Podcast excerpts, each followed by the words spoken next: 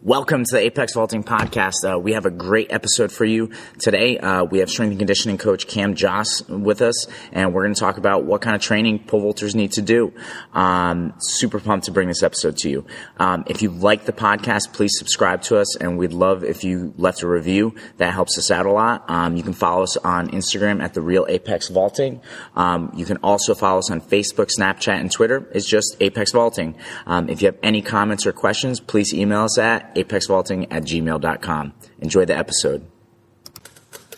All right, so uh, here's Cam Josse. So so pumped to have you here today. I'm glad you made it down to the facility. Um, Cam, why don't, why don't you tell our listeners a little bit about your background? Like, how did you get involved in strength and conditioning, or you know, what sports did you do when you were in high school and stuff? Um, you know, how, just tell us your, your your origin story. Sure. Yeah, I I was a high school athlete, so I played high school football and I was a skinny high school football player. So okay. I was, you know, I was trying to figure out. I knew training was important and that people were doing it. Yeah, and that's that's how you, you know, that's how you build yourself up for your sport. I, I feel like everybody knows that like uh, Herschel Walker story. Yeah. You know what I mean? Where it's like he missed the, uh, his like freshman year or something like that, and the, the coach was like, "Well, just do push-ups." sit-ups and run and, and it's like the next year he was like a monster i'm sure puberty had something to do with that too probably yeah. Um, but yeah, well, so you say you were skinny. How, how skinny? Like, describe. Give us a picture. Well, at the time, uh, so when I started started trying to work out a little bit more, I was you know about 150 pounds, okay. soaking wet, mm-hmm. and I was trying to play college football. And it was, and everybody yeah. around me was just like, "It's not going to happen, dude." Like, right? No offense, but yeah, you got to get bigger. You're you're a stick, you know. Yeah. And so I sought out basically the place where I work now, DeFranco's gym. I realized okay. uh, I had a couple teammates that I was asking about working out. So I just said, "Where do you guys train?" You know, they were bigger guys and things. Yeah, yeah. Like, oh, we go to this place, DeFranco's, and you know, in Wyckoff, New Jersey okay. at the time. And so uh, I at the, that time I lived in Oakland, so it was like right down the street from, okay. from Wyckoff. So I had my mom bring me over there. I think I was 16, 17 years old. I think I was 17 and met Joe DeFranco, who I work for now, and just got into his program. And okay. so I just the way I felt the physical changes that happened, and basically I went from 150 pounds to 195 pounds before awesome. the next season. So over the yeah, course yeah. of that year, I put on like 45 pounds, and I was trying to do the eating, and you know, I was just I was just being, doing the typical kid thing where I was just eating everything in sight mm-hmm. at the same time, thinking drinking protein shakes left and right. Yeah, yeah. Had, you know, just however I can put on size and whatever. Right. Because all my coaches wanted was just size. But the thing that right. Joe Joe taught me was how you have to train different qualities. You got to train right. not just strength, but power and speed, and working on all these different and, and endurance and mobility. Yeah. You know, whatever quality you want to think about. So uh, basically, I put on 45 pounds, but then I came back and I was probably one of the fastest kids on the team. Right. And I was really explosive. And I was actually the only senior that year that didn't get hurt.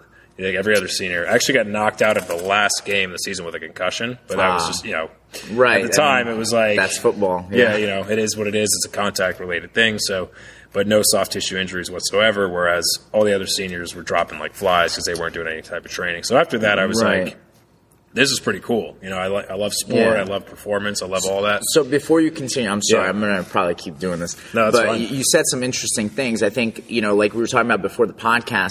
You know, in the pole vault community, it's like people think if you if you gain weight, it's always a negative. Like they always view it as a negative. And you know, it's interesting. You said you know you were 150, you got up to 195, and now you gained so much more speed. I mean, could you tell us maybe some numbers that maybe you remember off the top of your head? Like what happened to your 40 yard dash? 150 weighing 150 versus weighing 195. Do you remember?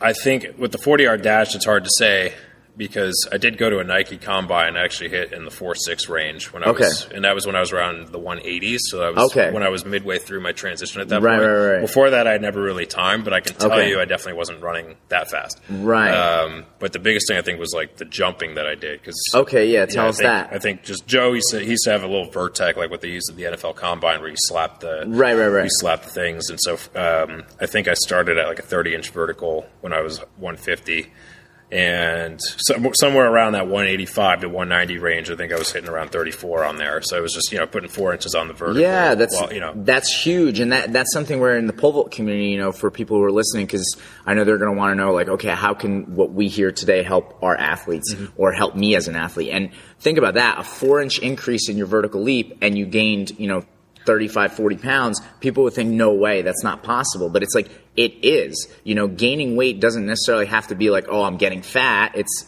you're getting faster, more powerful. It's going to help you jump up at takeoff, which is going to help add grip. You know what I mean? To, to athletes. Cause in pole vault, we're always trying to get our grip up and then trying to jump higher, you know? Um, yeah, I, I, I think that's, that's super, super important. And then you bring up another point, like, not getting injured. Could you maybe go into detail a little bit about that? Like, how can training help keep me like uh, from getting injured? Because I know a lot of a lot of pole vault athletes they don't realize sometimes how abusive the pole vault is. Like, you know, you have to jump up at takeoff. You're hitting a hard surface, like that pole's hitting a, a, metal box.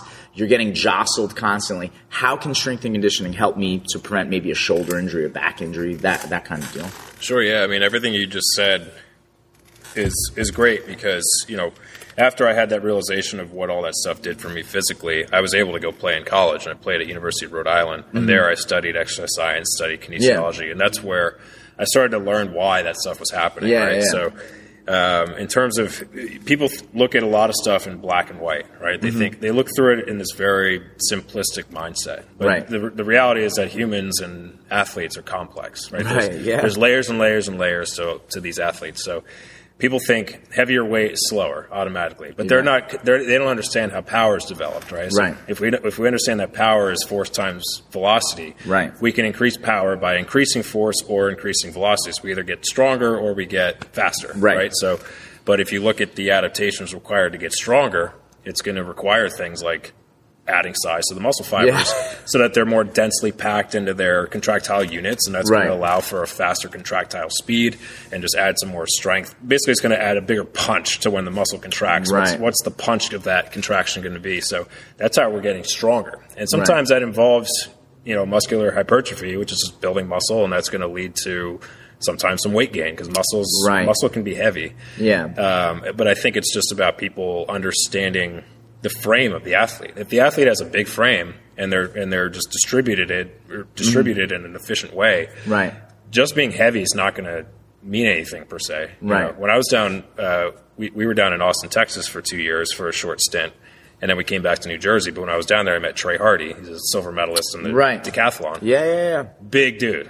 Like, yeah, big guy. Like mm-hmm. you, you, he's, but he's distributed. Where on TV he looks really lean. Right. But then when you see him in person, he looks like a freaking superhero like right. an action figure, and right. he's, he's tall and he's and he's big. I think I don't know how much he weighs, but he looked like he was at least two twenty. Yeah, right? I mean, and he's, he's and he's doing all these different events. Right, pole so, vault, one of them. He's a big time decathlete. He's actually married to a pole vaulter too. Right. Yeah. Yeah, yeah. yeah, yeah. So I met his wife down there as well, and so um, and she's not. She looks like an athlete. Like she's not right. like she's not a petite little girl. Like she's she's an athletic. Like same thing. Looks like yeah. a superhero. Right. You know what I mean? So. Um, so yeah, along those same lines, when you talk about preventing injury. Well, I mean, when it comes to what you're talking about, mm-hmm. you know, we're talking about the pole is jostling you around. Yeah, yeah. You can think of that as almost a form of collision because literally right. the pole is going to collide into the floor. So obviously, right. we work a lot with collision-based sports that are obvious, like football, rugby, yeah, sports yeah. like that. But people tend to forget that collision is really just absorbing vibrational force in some way, shape, right. or form. Right. So in mm-hmm. track and field and sprinting, every time that sprinter collides with the ground with their foot. That's a collision. I mean, there's vertical ground reaction force data that shows you can be up to six to eight times your body weight of force into the ground right. on one step, and that's just sprinting. So forget about driving a pole into the ground and launching right. yourself into the air yeah. and all that stuff. So what you're talking about is just if if your body doesn't have the coordination to handle the ability to withstand and resist and, and transmit force, right. right? That's that can lead to soft tissue injury because there's again, injuries are super complex and multifactorial right. as well, layers and layers to all that stuff. But exactly what you're saying, where the non-contact stuff, right, mm-hmm. which we we think of traditionally as just contact as being like two guys are colliding. Right, yeah, yeah. But I, I like to look even further where some non-contact is actually really contact oriented because it's either it's, it's, it's, a sharp collision with the ground with your foot or, you know, just with the, with the pole or something, yeah, yeah, whatever it might be. Mm-hmm. And so if you're just training to be coordinated, strong, well rounded, powerful, fast. You're training your body to handle different ways of creating, producing, and transmitting force and withstanding force.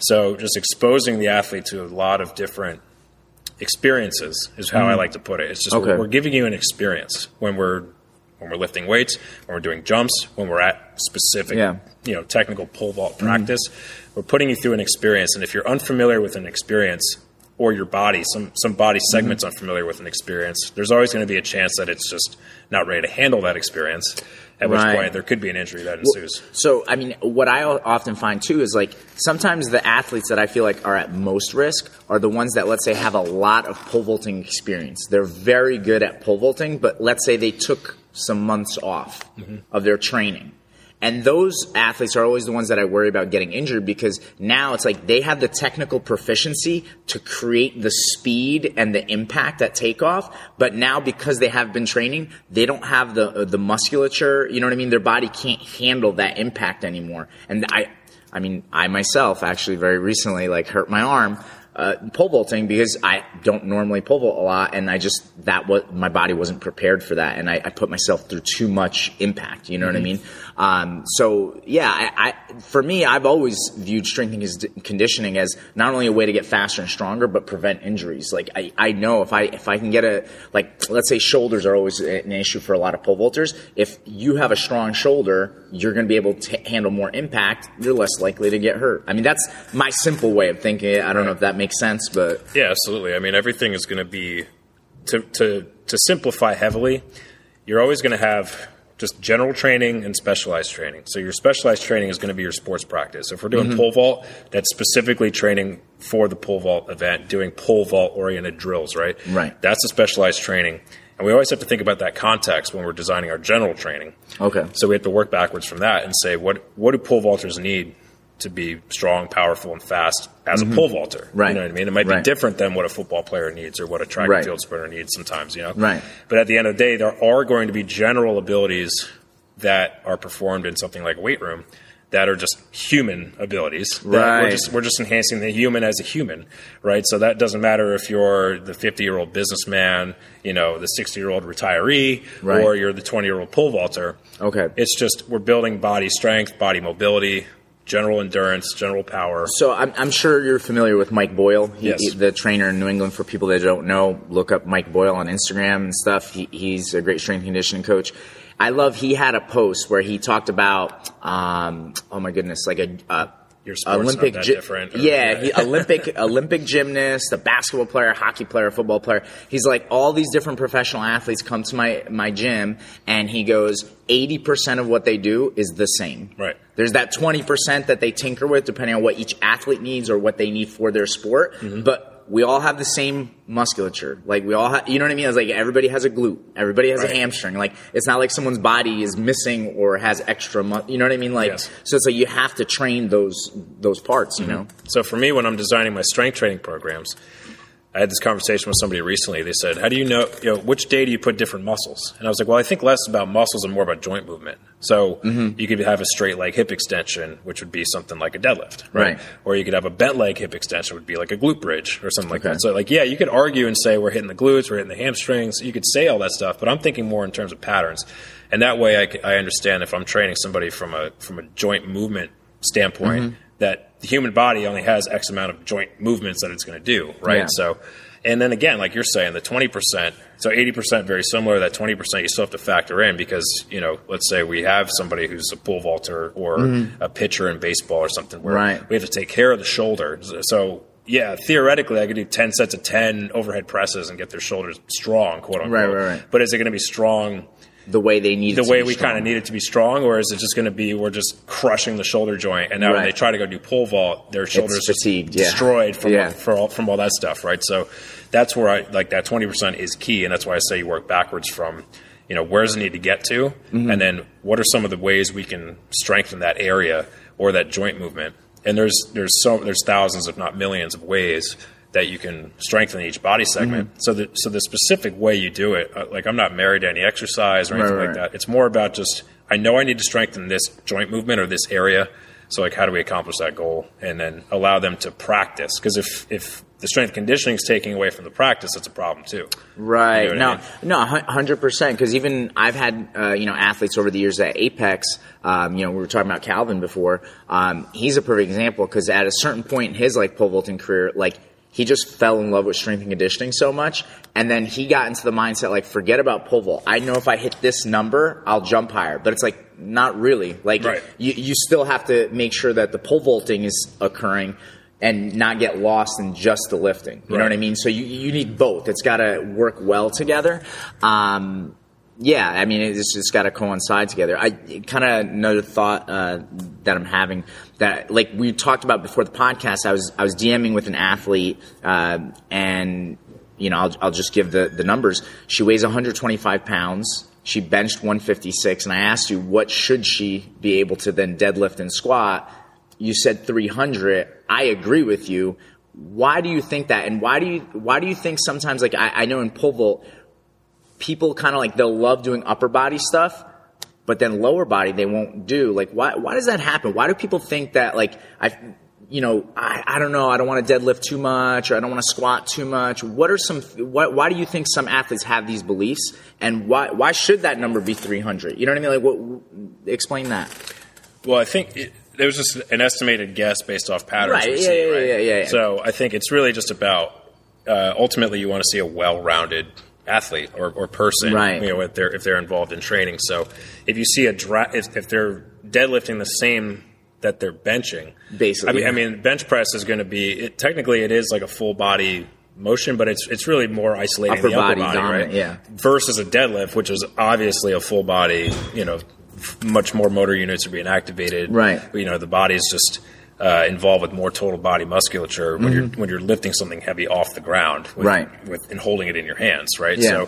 So, um, if her ability to do that is close or you know not yeah. drastically better than just lying down and pressing something, which is right. not something you really see in life that much. Right, right, right, right. Like you'll you'll pick something heavy off the ground, so it's important to be strong there. So I think it's just about building a well-rounded athlete, and um, yeah, I think it's just when you think about a lot of these issues in athletics of any kind, it could be team sport, it could be track and field, yeah, yeah. could be MMA, right? We were talking mm-hmm. about that off air before as well. Yeah. It, it, my my mentor and buddy Fergus Connolly, who I, I recently wrote a book with, he he said uh, he calls it the nine most used words, which is this is the way we've always done it, right? And um, or this is just the way it's always been done, right? And so people just have it's almost like they develop this mindset and nobody questions them on, on it. Right. And then they just think that's the way it is. It's mm-hmm. like, you know, we're talking about it MMA, they think I'm going to be heavy, and then two weeks before I fight, I'm going to just crush myself with conditioning. I'm going to throw yeah. up. I'm going to sweat weight. out. Yeah, I'm going to yeah, cut weight, and then just magically hope I perform really like you just do this like amazingly unhealthy things, right? And then hope I'm going to fight at a, at a high level instead of like, well, maybe and theoretically, wouldn't it make more sense to gradually taper your weight down right, right, way right, over right. months and months and months, right? And you can gradually adjust as, along the way. Right. But it's the same thing with any other sport where people have misconceptions of, you know, if I start training my legs, my legs are going to be too heavy. Now I'm not going to be able to make it over the pole or whatever. But they're not. Yeah, yeah. They're, they're thinking about. By the time you're going over the pole, I mean, ultimately, it's it's going to be a product of what went into that, which is right. sprinting to the into the vault, yeah, right, and applying the power into the ground through the pole, and then transmitting that over the pole. Yeah, so yeah. you have to think about less about like am I going to be too heavy over the pole, more about like how do I just maximize my ability. Well, like yeah, like ground. we were talking about before the podcast. It's like well, it's like okay, if you want to jump whatever height, right? Like if you're a male and you want to jump 19 feet, there's already a prerequisite speed. Like if you don't have that runway speed, Yeah. you can't jump that high anyway. You know, Mm-hmm. if you're a female and you want to jump 15 feet, there's a prerequisite speed. So if you can't hit that speed, it doesn't even matter. Like, so I don't know why we're trying to sa- save the weight off our legs. I, I think another thing that I always think about, I think people love training upper body because it doesn't hurt that much. It's not as uncomfortable. And uncomfortable. yeah, like when you squat and deadlift, I mean, you might feel like throwing up. it's going to be painful, and and I think you know I I always think uh, a friend of mine, um, Dr. Andrew Brown. He's going to be so pissed that I even mentioned his name, but he, he's a physical therapist, and you know we talked about it, and he was telling me about like one study he read where he's like, you have to remember pain is just a, a, a message being sent to your brain and the way you interpret it. You know and that's why it's like you know people who like literally like could break a limb like break a bone and just keep going because they don't interpret it as this massive pain. And i'm sure you've experienced it where an athlete gets blood to a muscle for the first time and they feel that and they're like whoa. They're like they think that's like i'm hurt but it's like no, there's just some blood went into the area. It's completely normal. And so the things that you'll experience when you do a heavy, I think, lower body session, it's like it's not easy. And I, I, I, think people have to learn to work that hard. Mm-hmm. You know, I mean, is that something that you've experienced, like training people that like the first time, like pushing them lower body wise, it was like very uncomfortable and like you had to like teach them to kind of get used to it? Yeah, and it's very interesting when you expose athletes to, to different forms of strength training because I like to provide variety in what I do. Mm-hmm. And, and, and going back to what you said, there's, there's an obvious difference between pain and discomfort. Right. You know, and it's really the discomfort that they think is they, they, they might say that hurts. And so I ask them, I say, is it like your bone, your joint, like your yeah. like something there? Because that's a problem.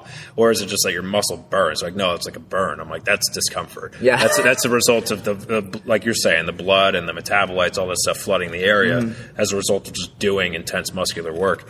But it's funny because I have different athletes that will cater to different things. So some of them you know, we'll put them on more of a, a split stance, single leg oriented mm-hmm. exercise. Say, let's just say for sake of visual, it's just a reverse lunge with a barbell okay. on your back or something like that. Mm-hmm.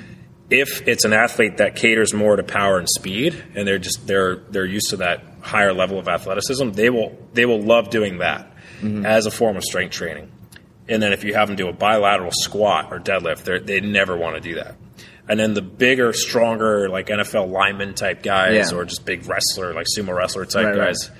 they want to squat and deadlift all day. And then you get them on one leg, and because yeah, they're heavy, right. they don't feel comfortable on one leg, and they're like, I don't like that. So I, I make everybody do all of it. Right. I mean? So I'm just like, I want you to be able to have the skill to do all this stuff, and that's really like where my program it stems from a skill centric uh, mindset. Well, and, and I, th- I, think that's a great way to put it. You know, like um, again, we were talking about before the podcast. Like even when I have athletes come into my club for the first time, just doing pole vault stuff, doing a pole vault practice, I'm like, look, are you an athlete? Okay, cool. Show me that you could do this skill. Because yep. athletes have to be skillful, and the more skills an athlete has, the better. You know what I mean? Like like you said, if you have that variety in, in your strength and conditioning, I mean, it's not going to hurt that lineman to be able to do like unilateral movements. Right. Like that's only going to be a benefit, you know, and vice versa for that athlete that's more power explosive. It's going to benefit them also to be able to do the bilateral movements. You, you know what I mean? That'll help them as well. And like you said, making a well-rounded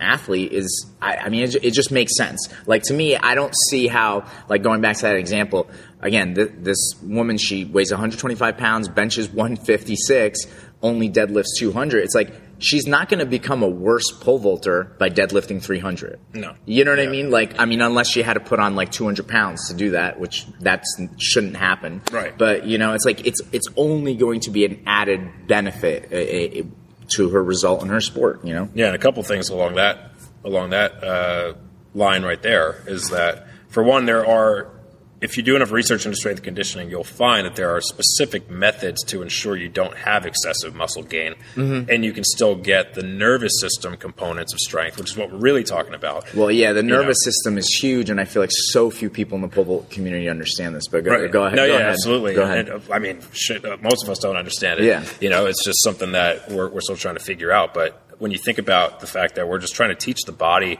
how to activate muscle fibers from mm-hmm. a nervous system. If you just think of it as like uh, a patient's passed out in the hospital, they do clear and they zap them, right? Right. That's really what happens with the muscle from the nervous system. It's an electrical signal that causes the muscle to fire. Right. So we want to improve that mechanism so the muscle fires more efficiently, more fibers operate at the same yeah, time, yeah, yeah. and then different muscle groups fire in a coordinated fashion. So that, that's right. all the neural components we talk about when we're doing strength training or power training, whatever. Right.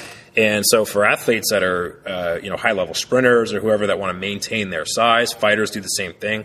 There's there are methods like cluster sets. Which would be instead of doing five reps in a row that causes that muscle burn and you flood the area with mm-hmm. all of those biochemistry components that are going to lead to muscle gain, Instead, you could do something like you do one rep, rack the bar, take 10, 15 seconds, take it off, do another rep. So that's right. all part of the same set. Yeah. But it's allowing the body to flush out some of that stuff where it's saying, hey, we want that neural component, we want the muscle to fire, but we're not going to burn it so much that now we're telling the body to put muscle on. Right, right. So right. there's there's advanced methods to, to work around that for sure. But the other thing is you're talking about a female who mm-hmm. for them they will put on muscle of course but not nearly to the same degree as guys right and that's that's another misconception about women is like as soon as i get under the bar i'm just going to be super yoked and jacked and whatever right but i mean let's be real like we talked about before like you're going to have to have some muscle fiber uh, size differential in terms of how densely packed it is into that mm-hmm. muscle fiber unit.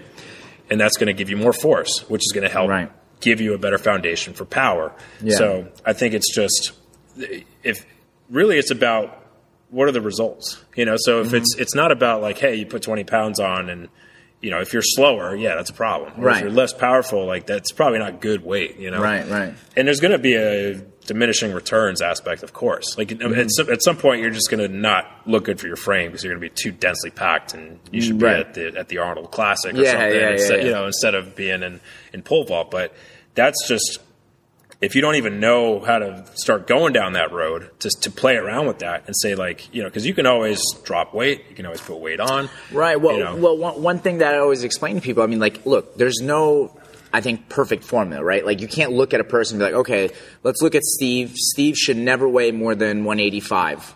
I, you don't know. We don't. You know. have to see how his body performs once he gets to 185. If he got better, let's maybe even go up another five pounds. Right. And you have to see that because even, uh, you know, to use Kaladin as an example, you know, when he jumped at Ramapo, he went from 14 to 15.9. And there were times during his training where he's like, oh, I, I feel sluggish. I'm like, well, you know what? Your mid mark, which is super important. We keep track of that. And that kind of is like a speed indicator. I'm like, your mid mark moved back three feet you're on 15 pounds stiffer pole and you're gripping six inches higher. So you may feel slow and sluggish, mm-hmm. but your performance is indicating that you're way better and you PR'd. Right. You know what I mean? So it's like sometimes it's like you can't go off of how an athlete always feels because I, th- I think even just hard training, you will feel a little sore maybe sometimes. You will feel a little bit sluggish, but if you are improving, I, I, think you know you get you got to keep going, right? Yeah, you know, no, for sure, and that's what I'm saying. I think the sport result is going to tell what's working and what's not, right? And like you know, even in team sport, which is very complex due to all the interacting elements, but either way, the game is going to be the best test of is are, is what we're doing working or not, right? And just like you, know, the pole vault meet or the the, the numbers yeah. you're, you're getting in practice, that's going to indicate what's happening and what's not. So, as an example, you know, we train guys for NFL combines and, mm-hmm. and just combine based events. And we had one guy who was a linebacker, and for whatever reason, at 245 he ran his best.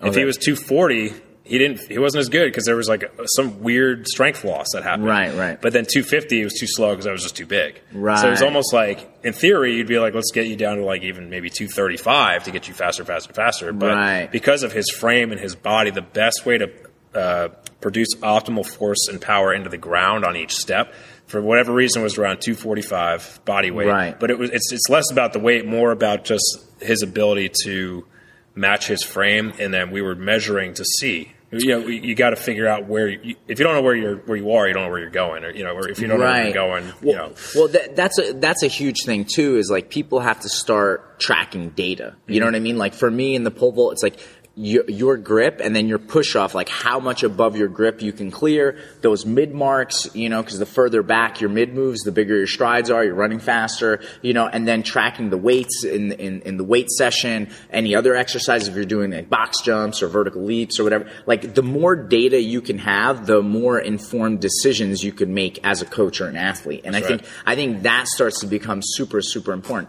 I think the biggest mistake people can make is not trying. Because mm-hmm. I love that, like, well, I'm not sure, so I just, I don't want to mess anything up. I'm not going to do anything. Well, then you're not going to improve. Right. At least go earn your mistake. Go out there, try something. If it didn't work, try something else, you know? Because I feel like that, that's a problem. Like, I feel like too many people tell me that. They're like, well, I don't, I don't want to mess anything up, so I just, I'm not going to do strength and conditioning. I'm just going to pole vault. Mm-hmm then you're you're going to get to a point where you can't get any better. Like right. you're going to reach that that that that ceiling, and that's it. You're not going to be able to bust through it. You know. Yeah. I, I mean. I don't know. What, what advice would you give to someone who's like maybe afraid to try stuff? You know what I mean? Like, what, what what's a good way for them to start out? Like, I'm talking about someone just pole vaults. They don't and no knowledge of strength and conditioning. I mean, obviously, they should probably seek out advice from someone like you. But like, where could they start? They have access to their weight room in their high school or college. You know what I mean? Like they can do a little bit of stuff. What what's like a basic thing that maybe you you would give as advice?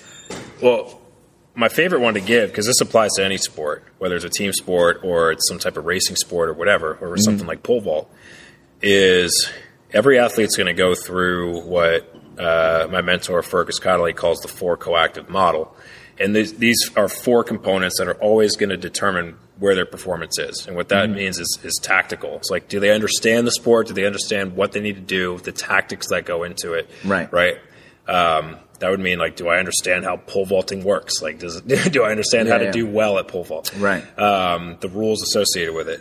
Technical would be the next one, and that's just your skill in the actual mm-hmm. sport context. So if you're pole vaulting, do I have this skill, right? And that's going to be based upon whoever I am. Um, like you're talking about adjusting where you're holding the pole. When yeah, you're, adjusting just running you, form, how you, how you jumping off the it, ground. Right? All, yeah, Th- those are technical elements to give you the output that you want. Then you have psychological, which is obvious, right? Do you have the right mindset, like what you're talking about? Yeah. Are you are you willing to uh, do what's necessary to achieve the results, which might also include causing a little bit of change to what you're doing right now in your yeah. routine, right? So psychological, it, and how do I handle high pressure moments on meet day or something yeah, like that, right? Yeah, hundred percent. And then, then the last one's obviously physical. Do I have the underlying fitness to handle what I need mm-hmm. to do for my sport? So what you're saying is, if you have somebody that's only pole vaulting all the time, then the problem with that is it's like it's like somebody who specializes in just pitching a ball or right. all I do is play basketball and that's it right so at that standpoint yeah so technically you're probably going to be pretty good you know because mm-hmm. you're just practicing all the time so you right. practice something you get better you have yeah. a coach you're working with right so your technicality is going to be there uh, tactically you probably understand what you need to do in the sport right and then psychologically you're probably good with the sport itself but do you have a full psychological mindset but like really the last thing is physically that's where you have to worry about is, hey, you know, I need to. It's not just is one better than the other. I have to lift all of these coactives together. Right. So if I'm neglecting the physical preparation standpoint, which is what you were talking about, what Boyle says is just the underlying framework to be a healthy human. Yeah. Where it's going to benefit all of us, no matter who, to try different stuff. Yeah. Right. So if from a physical standpoint, especially, so Buddy Morris, the strength coach for the Arizona Cardinals, I heard him have he had a great quote one time where he said, "When the brain stops learning, it's the body stops growing." Right. So yeah, we're not talking about put on muscle or whatever. We're talking right. about the body growing in terms of how it functions as this awesome piece of machinery. Right. Right. So if I'm just I'm only going to pole vault all the time, then all I ever know is pole vault right? That's right. the only skill I know. I know how to hold a pole. I know how to run towards the vault yeah. and just go into it. Well, and and similar to maybe almost like I know baseball players get superstitious too. Right. Pole vaulters become superstitious because even they don't have enough variation in their pole vault sessions. Mm-hmm. And these are the guys that have to do some kind of like crazy skip into their approach or, you know, whatever. And it's like, you don't have variability. You don't have the skill to move and change. You know what I mean? Like I've had athletes who've come into my gym and I'm like, all right, we're going to like, we're going to do what you normally do. Like, let's say it's like a three left approach, but I'm going to change the way you carry the pole. And like, I can't do that. You just, you're a stud. You just gave me your numbers. You're a good athlete. I have like this little middle school girl doing this. We're just varying it a little bit. Mm. No, I can't, I can't do this.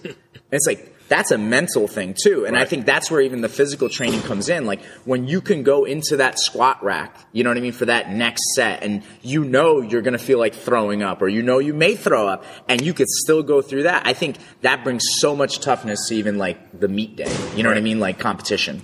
Yeah. And if we, if we look at theories of motor control, especially nonlinear pedagogical principles, not to be super fancy, but yeah, basically yeah. like every athlete has these degrees of freedom as they call it right? So mm-hmm. that means like my joints can move in different ways. I have certain skills based upon my experiences. Mm-hmm. Like these are just things that I, I have available to me. Mm-hmm. But then they have what they call coordinative structures, which is like how do we coordinate those degrees of freedom into these efficient, yeah. those coordinative patterns that lead to what we're doing. So sometimes if you have an athlete who's struggling in the sport, you know, say it's pole vault or something, and yeah. they've never trained for strength training before, and they're they're plateaued at a certain height or something like that, you get their general force ability to go up now you've given them this new degree of freedom because they've never right. had access to that strength before. Yeah. You give them access to that, which also leads to more body awareness. Maybe they've never felt their glute before, and all of a sudden yeah. you give them a glute bridge, they're like, "Oh, that's that's my butt. Like that's that's that's, that's, where that is. Mm-hmm. right?" And so now it's like you're giving them access to things they didn't have before that they might now be able to tie in to what they're doing in sports practice. And all of a right. sudden they're like, I have this whole new body awareness that's going into my vaulting. Right. So now, you know, I can try different things based upon how my force is different. You know, like mm-hmm. the the great Russian hammer throw coach and scientist uh, and Anatoly Bondarchuk, he was talking about mm-hmm. how he would as his throwers were improving their fitness qualities, their strength, their power, their speed on a general standpoint, right. he was still having them shot put and, right. and throw hammers yeah, and things, right? Because he wanted them to feel, hey, as you're improving your strength, your power, your speed, I want you to funnel that now to yeah, what doing. apply it yeah, to, yeah. to, the so, event. So you're never getting too far from the skill, but you're still bringing up these physical qualities. And the good thing about taking data is that, it, if anything, it allows you to just rule stuff out. So if right. it's like you know if you're th- if you're thinking are they powerful are they strong from a general standpoint like how are they doing with that stuff well we can have them do strength training. We can take numbers on different types of lifts, whether and, and, have a variety, like how do they squat, how do they deadlift, how do they split stance lift, yeah, yeah. or how do they bench press. You have all these different numbers to see, and if those are pretty good, it's like that's not really a limitation for them. Right. You know what I mean? So what about power? How like if we just right. put them on a jump mat and have them jump, are they just naturally explosive, or the, you know are they only explosive in the context yeah. of pole vault? But if we can raise those the general foundational qualities, it just it's such a better foundation for so, the sport. You know, it's funny that you even said that that way. Like I, I find it shocking sometimes how people don't realize, and I, I think in the pole vault community, the one thing that we do a bad job of, and I know especially in my younger days coaching, I would think I was like some kind of magician because I would get this like high school boy who now just went through puberty and boom, they PR like two, three feet and you think you're a stud coach. You're like, oh my God, I'm amazing. But it's like you literally all you've done is teach the skill of pole vaulting, and this kid went through puberty, so naturally got more explosive, right. and they have that explosive ability.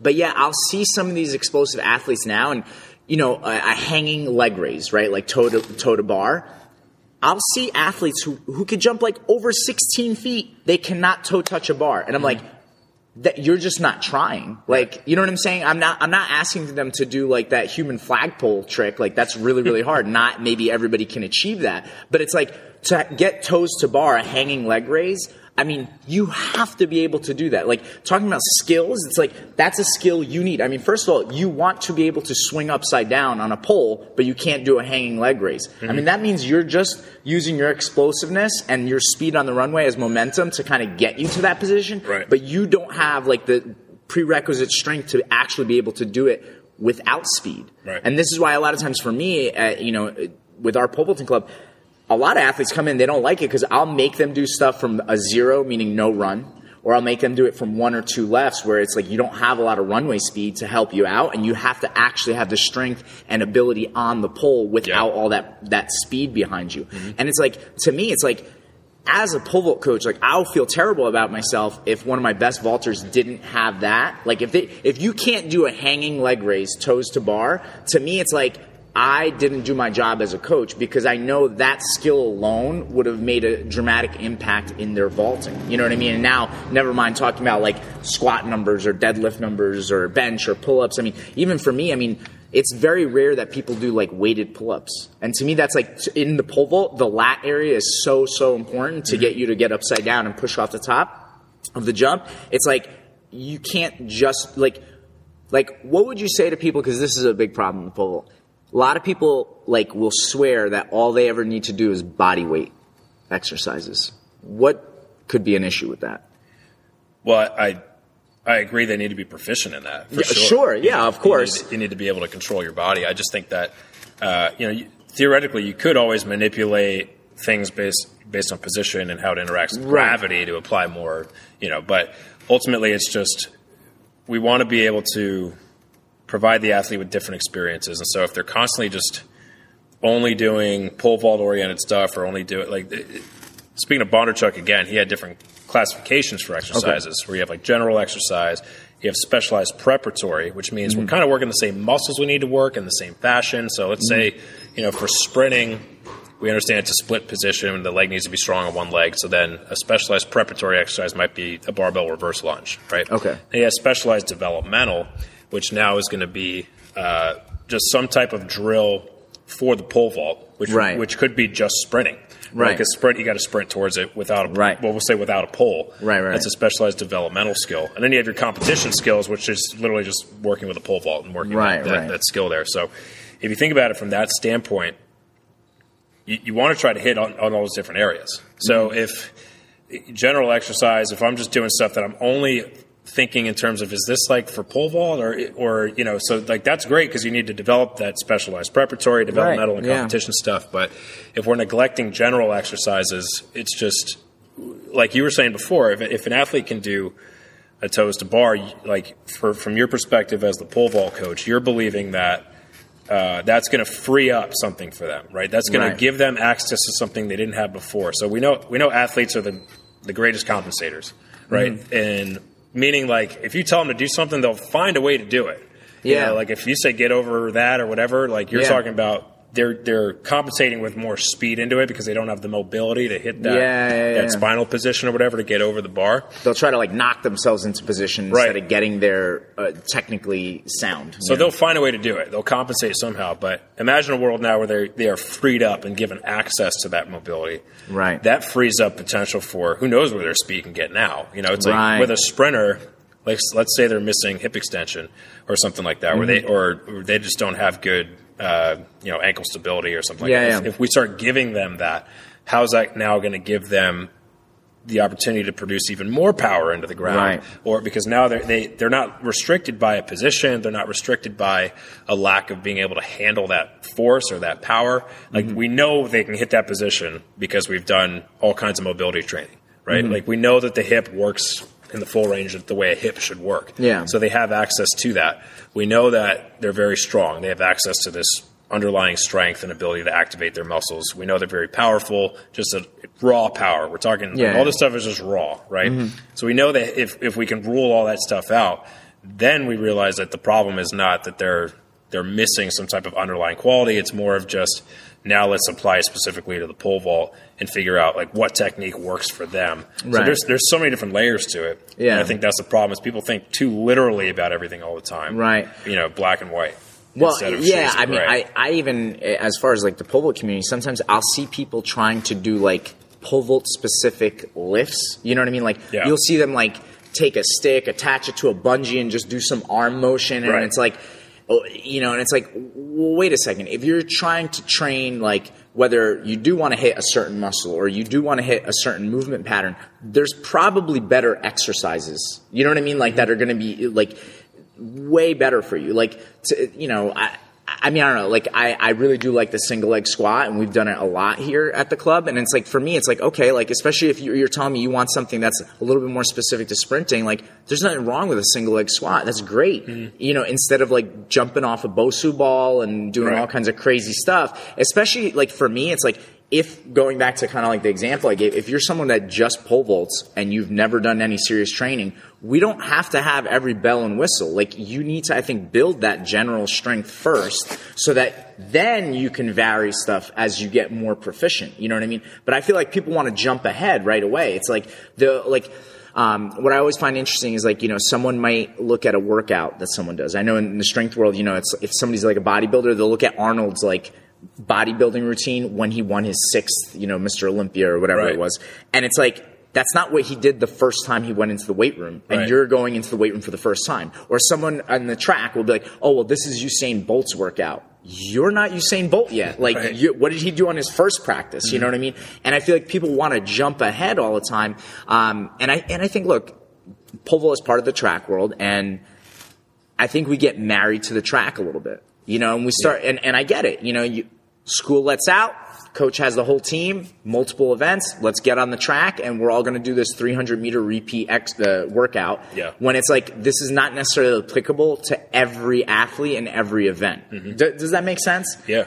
You know, instead of like kind of like getting these athletes prepared to even maybe do that workout properly. You right. know.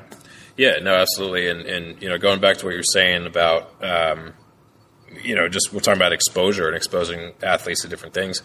The like the body weight example. I've had I've heard coaches say before, you got to earn your right to get under the bar, right? Like it's just mm-hmm. they're saying like if you if you can't body weight squat well, you're never going to have weight in your hands or whatever. Like we got to keep st- sticking with that until we get better, right? Right. And in my experience, there's been times where I've given load to an athlete that couldn't do a body weight, right? And all of a sudden, because of that feedback of like, here's some load, I, whoa, like now I realize I have to hold my body yeah, in a certain I have to position. align my body differently. It's like this is what this is the position we're looking for. So sometimes without that load, you don't feel that with just right. with just gravity. But if you add a little bit of load to it, you know, and that's that's obviously a very generalized exercise. But exactly what you were saying, um, where people are they're always thinking like too specific when it comes to strength work and things. Whereas, listen, the sport itself and the practice for the sport itself is going to guarantee transfer. Like if I'm practicing for pole vault and I'm with you and I'm doing and I'm doing jumps here and vaults and whatever, like I know I'm working pole vaulting. Right. You know, if you take Yeah. a sprinter and you do sprint work, Yeah. instead of sitting there being like, how, how many different things can I do that look like sprinting that can transfer to sprint? It's like, well, if you just sprint, you know, there's guaranteed transfer. Right, exactly. Right? So the rest of it is just about, uh, you know, you have to let the athlete operate in what they do, and and and really allow them to be fresh for that. But then we can still bring up these these underlying foundational qualities. Yeah, so I mean, and, and that's something that I always tell people too. It's like, okay, you are doing pole vault specific things already in pole vault practice. Exactly, yeah. So when you go into the weight room, you don't necessarily have to make everything look like pole vault No. in the weight room. That's not necessary. You need Right. to train the movements. You need to train certain muscle groups. You need to, you know, you, you need to train certain conditioning, right? It's like, you know, it's like, okay, typically at your meets, you've got to warm up, take X number of jumps, and then in the meet, you might take X number of jumps, and you have to prepare yourself for that, you know, and it's like, we have to start thinking more along those lines. It doesn't have to look like pole vault for you to get a good workout, you know? Um, I, I kind of, we, we still didn't finish your origin story. I'm just thinking about that. So you, you go to college, you start studying. Do you play football all four years while you're at URI? Uh, three of them I played. Three yeah. of them, okay. Um, and so, like, what led you down this path of like coaching? You know what I mean? Like, what? How, how'd you end up here? Yeah, so after that, I, I did an internship for strength conditioning at University of South Carolina. That was in 2013.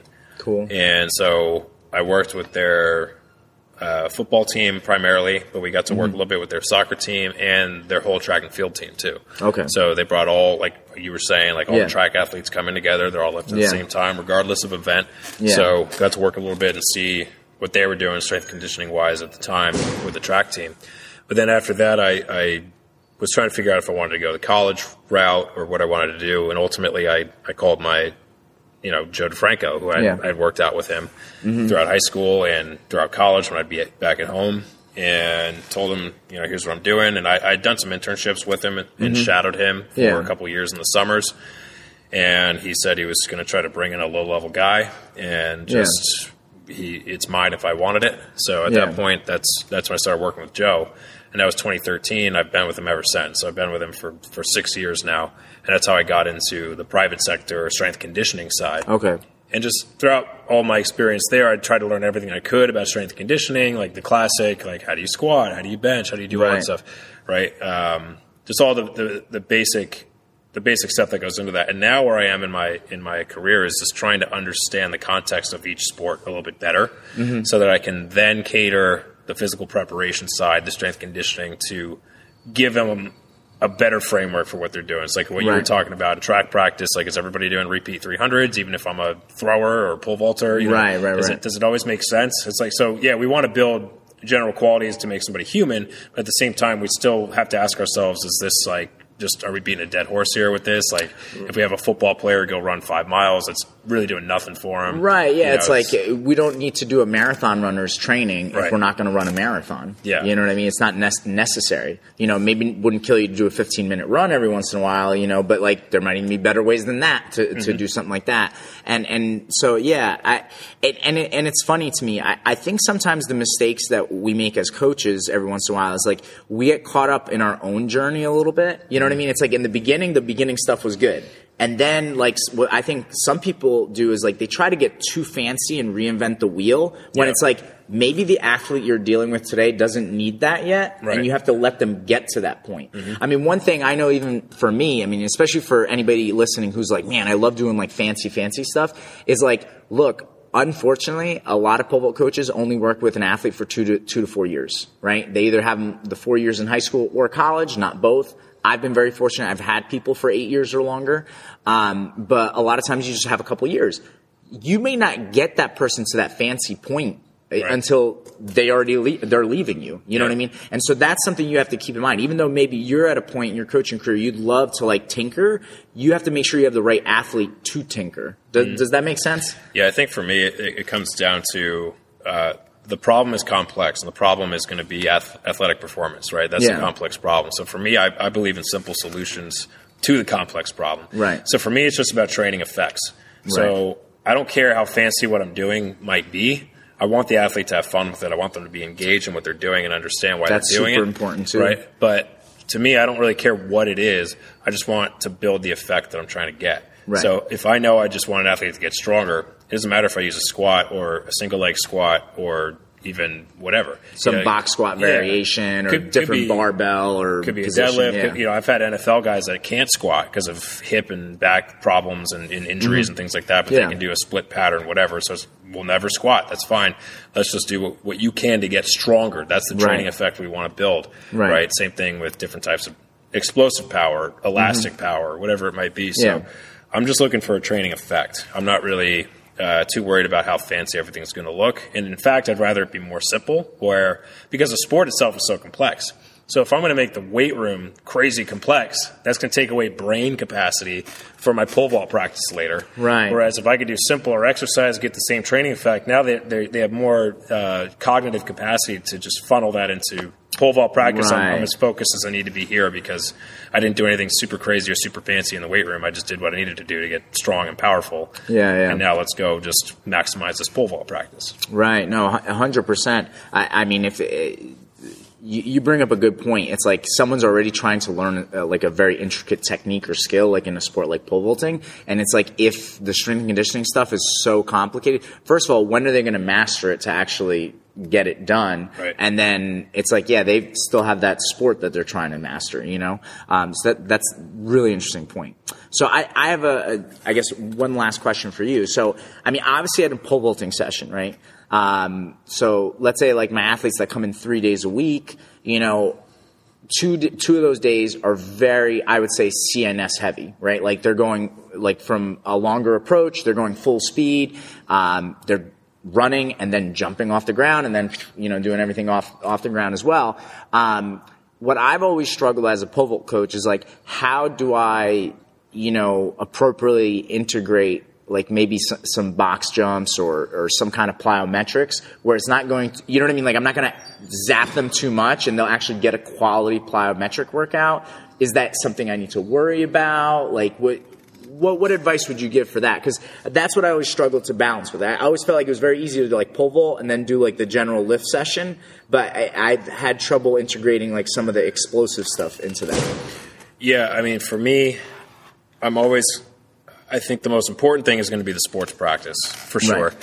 So we want that to be as quality as possible. So mm-hmm. at times, if you know you want to have a really intense vaulting session, then you might have to cut out something like jumps or plyometrics or something mm-hmm. like that. But if you know you want to start including that type of work and do so organically, holistically with everything else you're doing, mm-hmm. I think a lot of it is just going to be you got to use definitely your coaching eye first of all because right. you got to really pay attention to how they're responding to that, right, and the quality of the jumps right. and stuff. Yeah. yeah, and so and then and then the subsequent you know practice itself, the sports practice, what's happening there, what does that look like? And so for me, a lot of what I do in my in my volumes and and, mm-hmm. and all of that is uh, people could, people probably look at my program and they'd be like, where, where the hell did you get this from? You know, because yeah, because what it is is like I said before is I see the problem as the problem is, mm-hmm. and then I mm-hmm. think how do I how do I try to solve that problem, whatever it might be. Like we need to improve better elasticity in their power, like spring mm-hmm. off the ground. Yeah. How do I improve that, and then will it transfer to what we're doing with more game oriented stuff? Right. If it's a team sport athlete or something like pole vault practice, how does it transfer over?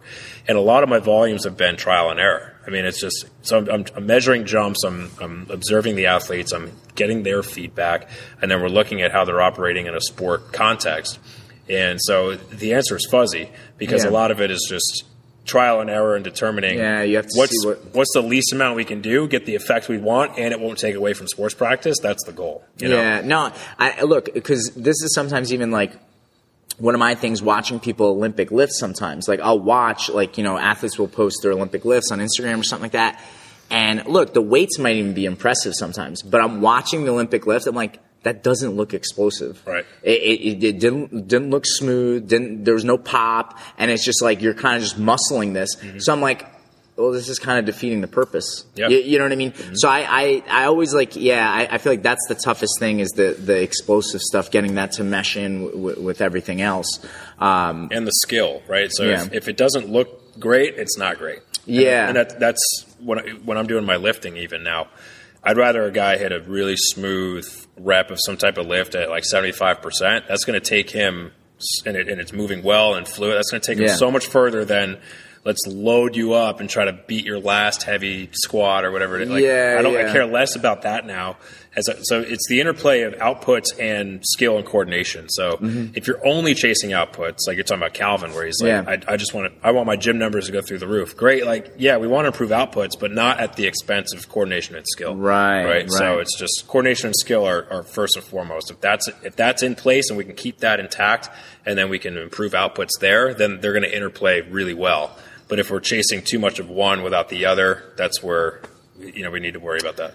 Yeah, yeah. Uh, you know, yeah. So, I mean, look, I think I, I, think a lot of this podcast we went deep into certain issues, um, but I, I, think you know strength and conditioning is insanely important. You you got to be going in the weight room. You got to be doing something. I mean, I think I, I think if you're someone who hasn't been doing that, you know, start with, you know, even assisted pull-ups if you have to. Mm-hmm. You know, learn how to bench press, learn how to squat, learn how to deadlift, you know, slowly start to add weight, you know, and as you get that general strength, you know, I think it's gonna it's gonna pay off in, in dividends. Because what what I notice a lot of times too is like there's just so many athletes out there that have not pushed any of those limits and then they're struggling to figure out why they've plateaued performance wise in the pole vault. But it's like if you don't improve your body, there's gonna then you're at a limit. You know yes. what I mean? Like you, you don't have what it takes for the next level. Like I even think about, you know, the beginning of this podcast, you talking about your high school football career. And it's like, yeah, you were at your physical limits when you weighed 150 pounds and weren't doing any serious strength and conditioning. Mm-hmm. And then you get up to that 185, 195 part and now you're a different athlete. Yep. You were told you weren't going to play in college and you played three years. Mm-hmm. I mean, so it's like, that's the amazing transformation that can happen if you do an appropriate strength and conditioning program. I know also this is sometimes the knock though. This is what I'll tell you. I've had athletes here who, you know, obviously they're training the pole vault, but they're really pushing the strength and conditioning and they've done crazy numbers. Like they are jumping well above what they would naturally be capable of. And the unfortunate thing is if that athlete continues to vault and stops doing the training, you soon see that athlete jump very subpar. Like let's say we're talking about a female athlete that jumps 12 feet. If she stops training hard, well, all of a sudden she starts jumping 10, 6 and everybody's like, oh, what happened? They stopped training. Mm. You know, or, or you have an athlete, a male athlete that jumps 15, 16 feet. It's like, what happens? Like, they stop training. Mm-hmm. Like, because training is going to have that kind of impact. Like you said, that, that one football player is like, if he was 245, fast. 240, not fast. 250, not fast. It's like you guys even found that tight of a window for that athlete, which which is kind of amazing when you think about it that you guys were able to narrow it down like that. But it's like if you don't ever go into that strength and conditioning, you'll never know what you could potentially do. Right. Um, so I just, I, hopefully this podcast helps get people thinking a little bit and get the ball rolling, and you know gets them maybe into the weight room and, and trying stuff out. Um, I mean, are, do you have any last words for anybody, or if you want them to contact you, how they can contact you, or you know? Yeah, I mean, last words. I agree exactly with what you just said. I think it's it's going to be about giving athletes different experiences, so you can free up possibly these levels of skill, coordination, outputs that might not have been available to them previously, and then obviously over time you're going to have diminishing returns if you're getting stronger, powerful. You can't just infinitely get super right. strong, super powerful, mm-hmm. super fast. But you still have to maintain the level where you get to when you start to level right. off. So mm-hmm. maintain that, and then try to maximize the the technical training and the and the sports training as well. So, but you still have to maintain that baseline level of fitness because if you don't, it will go away. Like yeah. that's that's just that's part of yeah, it. Like it doesn't, exactly what you're saying. Doesn't stay stay no. with you forever. You, you got to maintain it, even if it's you're doing a couple sets of a lift or something. As long as you're giving your body that signal of hey, don't forget to be strong. right. Know, then uh. then if you if you remove that, it'll be like hey, I don't have to be strong. I just need to be a good pole vaulter. Well, well, right. Like I I even I just like kind of almost simplify it, and I think about that whole like a- adaptation thing. Right. It's mm-hmm. like you give enough stress, you're going to adapt and get better. Too much stress, you'll crash and burn. Not enough stress, you'll get worse. Yep. You know, and so it's like yeah, that's how I always think about it. Like you have to manage that that stress.